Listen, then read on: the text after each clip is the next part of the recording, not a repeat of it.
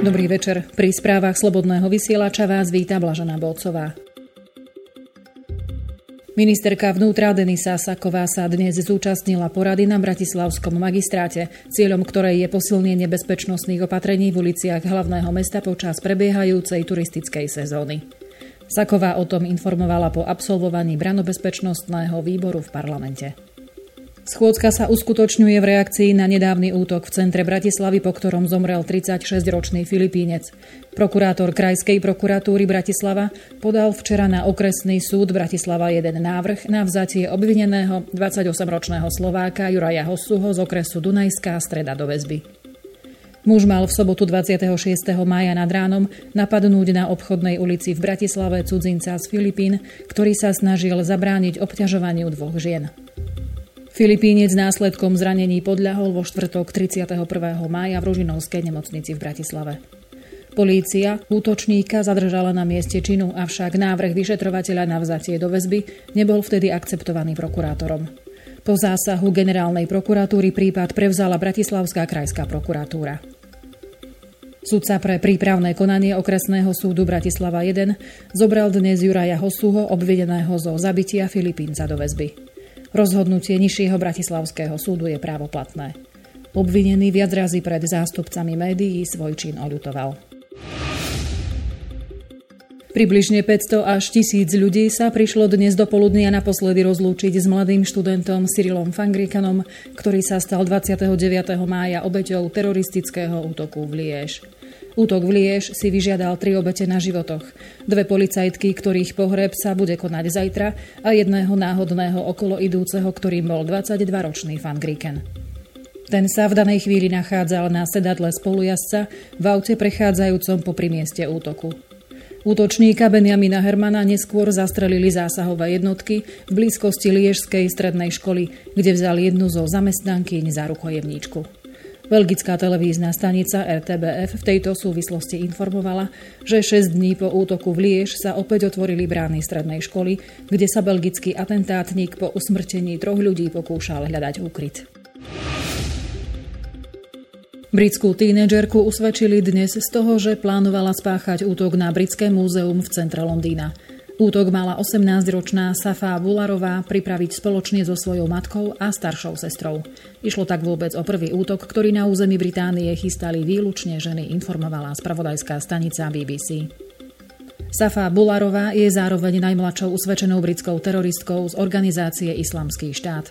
Porota Londýnskeho mestského súdu ju usvedčila z prípravy teroristických činov a tiež z toho, že sa v minulosti pokúsila vycestovať do Sýrie, aby sa tam pridala k militantom z IS.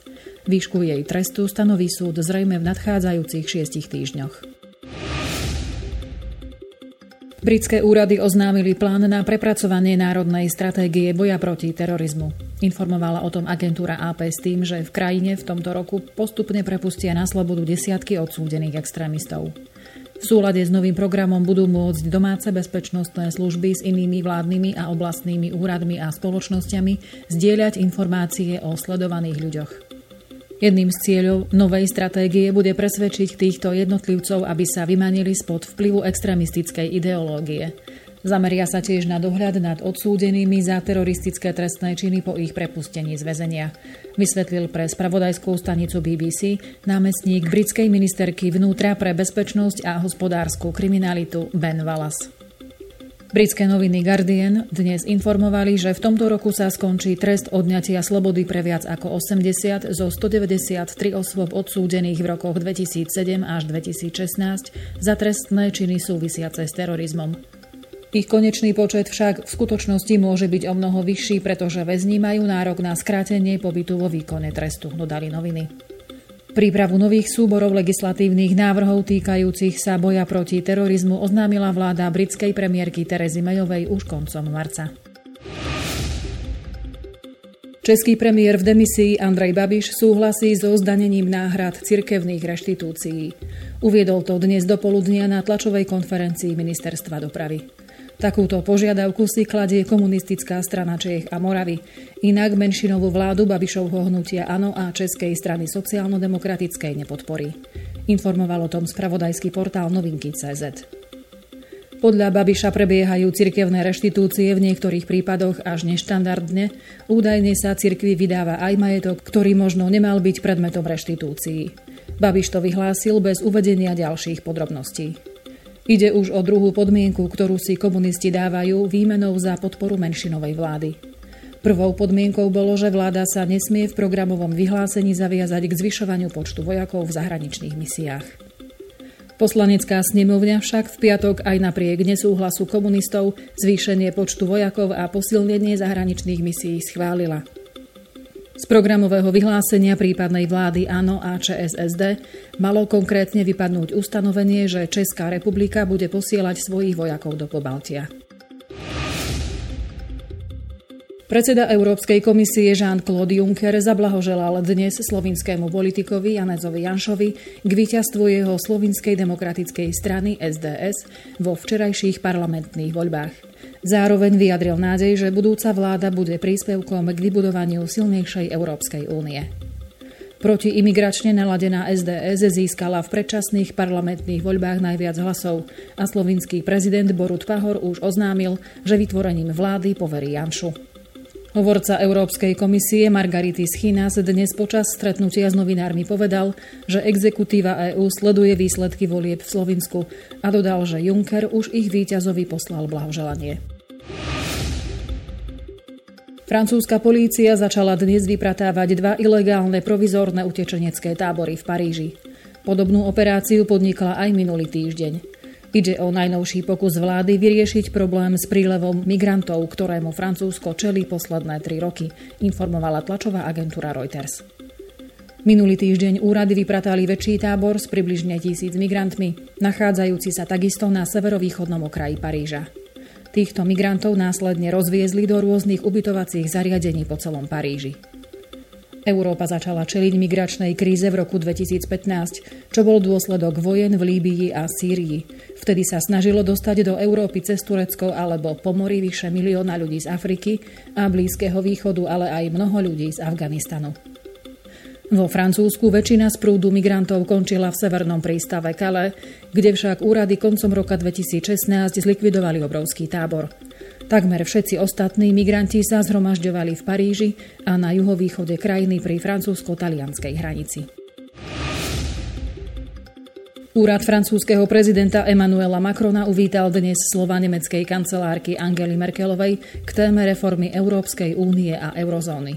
Informovala o tom agentúra DPA. Podľa Elizejského paláca nastalo aj zblíženie postojov Paríža a Berlína v otázke reformy menovej únie – Obe strany však budú musieť v nadchádzajúcich týždňoch vynaložiť ďalšie úsilie, aby vypracovali ambicióznejšiu dohodu o bankovej únii a rozpočtovej kapacite eurozóny, konštatoval úrad francúzského prezidenta. Merkelová vo včerajšom rozhovore pre nemecký denník Frankfurter Allgemeine Zeitung predstavila okrem iného svoj názor na vývoj eurozóny. Medzi jej ciele patrí založenie Európskeho menového fondu a spoločného investičného rozpočtu i keď počítala s o mnoho menším rozpočtom, než o akom hovoril Macron. Francúzsko a Nemecko by mali do konca júna predložiť spoločný návrh rozsiahlej reformy Európskej únie. Rusko sa zaujíma o Európsku úniu a nechce ju rozdeľovať. Vyhlásil v rozhovore pre rakúsky verejnoprávny telerozhlas ORF ruský prezident Vladimír Putin v podvečer svojej návštevy Rakúska. Prvý muž Ruskej federácie uskutoční zajtra pracovnú návštevu Rakúska. Vo viedenskom Hofburgu sa stretne so svojím rakúskym náprotivkom Alexandrom van der Belenom, ako aj so spolkovým kancelárom Sebastianom Kurcom. Podľa agentúry TAS sa všeobecne očakáva, že obe strany budú hovoriť o perspektíve bilaterálnych rusko-rakúskych vzťahov v rozličných oblastiach, ako aj o aktuálnej situácii vo svete. Putin sa má stretnúť s podnikateľmi z oboch krajín, s ktorými bude rokovať o otázkach vzájomne prospešného obchodu a hospodárskej spolupráce, pričom stredobodom rozhovorov bude 50. výročie spustenia rozsiahleho energetického projektu dodávok zemného plynu z bývalého sovietskeho zväzu do Európy, tvrdí Kremeľ. Ruský prezident Vladimír Putin by sa mohol stretnúť so severokorejským vodcom Kim Jong-unom v septembri vo Vladivostoku na ďalekom východe Ruska. Ďalšie možné lokality a termíny tejto schôdzky sú predmetom rokovaní. Informovala dnes agentúra RIA Novosti, citujúc diplomatické zdroje. Ruský minister zahraničných vecí Sergej Lavrov navštívil minulý týždeň Pyongyang, kde sa stretol s Kimom, ktorého vyzval, aby navštívil Rusko. Podľa agentúry KCNA tu bola dosiahnutá dohoda o uskutočnení rozhovorov na najvyššej úrovni.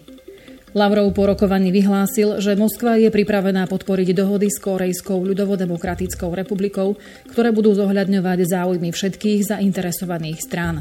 Pokiaľ ide o riešenie otázky jadrových zbraní na Korejskom polostrove, podľa Lavrova nemôže byť úplné, kým sa nezrušia sankcie voči Severnej Koreji. Lavrovova návšteva sa uskutočnila menej než dva týždne pred plánovaným historickým samitom Kima a amerického prezidenta Donalda Trumpa v Singapure, ktorý sa má konať 12. júna. Troch popredných vojenských predstaviteľov Severnej Kórei odvolali z ich funkcií. Informoval o tom včera vysoko postavený americký činiteľ v čase, keď sa prezident USA Donald Trump a severokorejský vodca Kim Jong-un pripravujú na summit plánovaný na 12. júna v Singapure. Americký predstaviteľ sa pod podmienkou anonymity vyjadril k správe juhokorejskej tlačovej agentúry Yonhap o tom, že odvolaní boli pravdepodobne všetci traja najvyšší armádni činitelia v KLDR, napísala agentúra Reuters. Trump v piatok oznámil, že summit s Kim Jong-unom sa uskutoční, hoci ho týždeň predtým zrušil. Urobil tak potom, ako v Bielom dome prijal severokorejského vyslanca Kim Jong-chola. Spojené štáty sa snažia vyrokovať so Severnou Kóreou ukončenie jej jadrového zbrojného programu. Predstavitelia USA sa domnievajú, že v severokorejskej armáde sa objavili určité nezhody, pokiaľ ide o Kimov prístup k Južnej Koreji a Spojeným štátom. Najvyšší náboženský orgán v Afganistane vydal fatvu, teda nariadenie, ktoré označuje samovražedné útoky za zakázané na základe islamského práva, informuje dnes CITA. Rada Ulama fatvu vydala počas svojho dnešného zasadnutia v Kábule. Zúčastnilo sa na ňom okolo 2000 členov rady, medzi ktorých patria moslimskí duchovní, učenci či znalci náboženských zákonov. Rada tiež apelovala na afgánske vládne sily a hnutie Taliban i ďalších militantov, aby zastavili boje a dohodli sa na prímery. Zároveň vyzvala aj na mierové rokovania medzi týmito stranami. Ide pritom o prvý prípad, keď rada vydala takúto výzvu.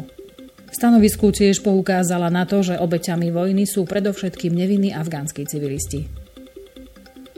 Polícia zároveň oznámila, že krátko po rokovaniach sa blízko vstupu do veľkého tradičného stanu, kde sa zasadnutie rady konalo, odpálil samovražedný útočník, pričom zabil 7 ľudí a 9 osôb zranil.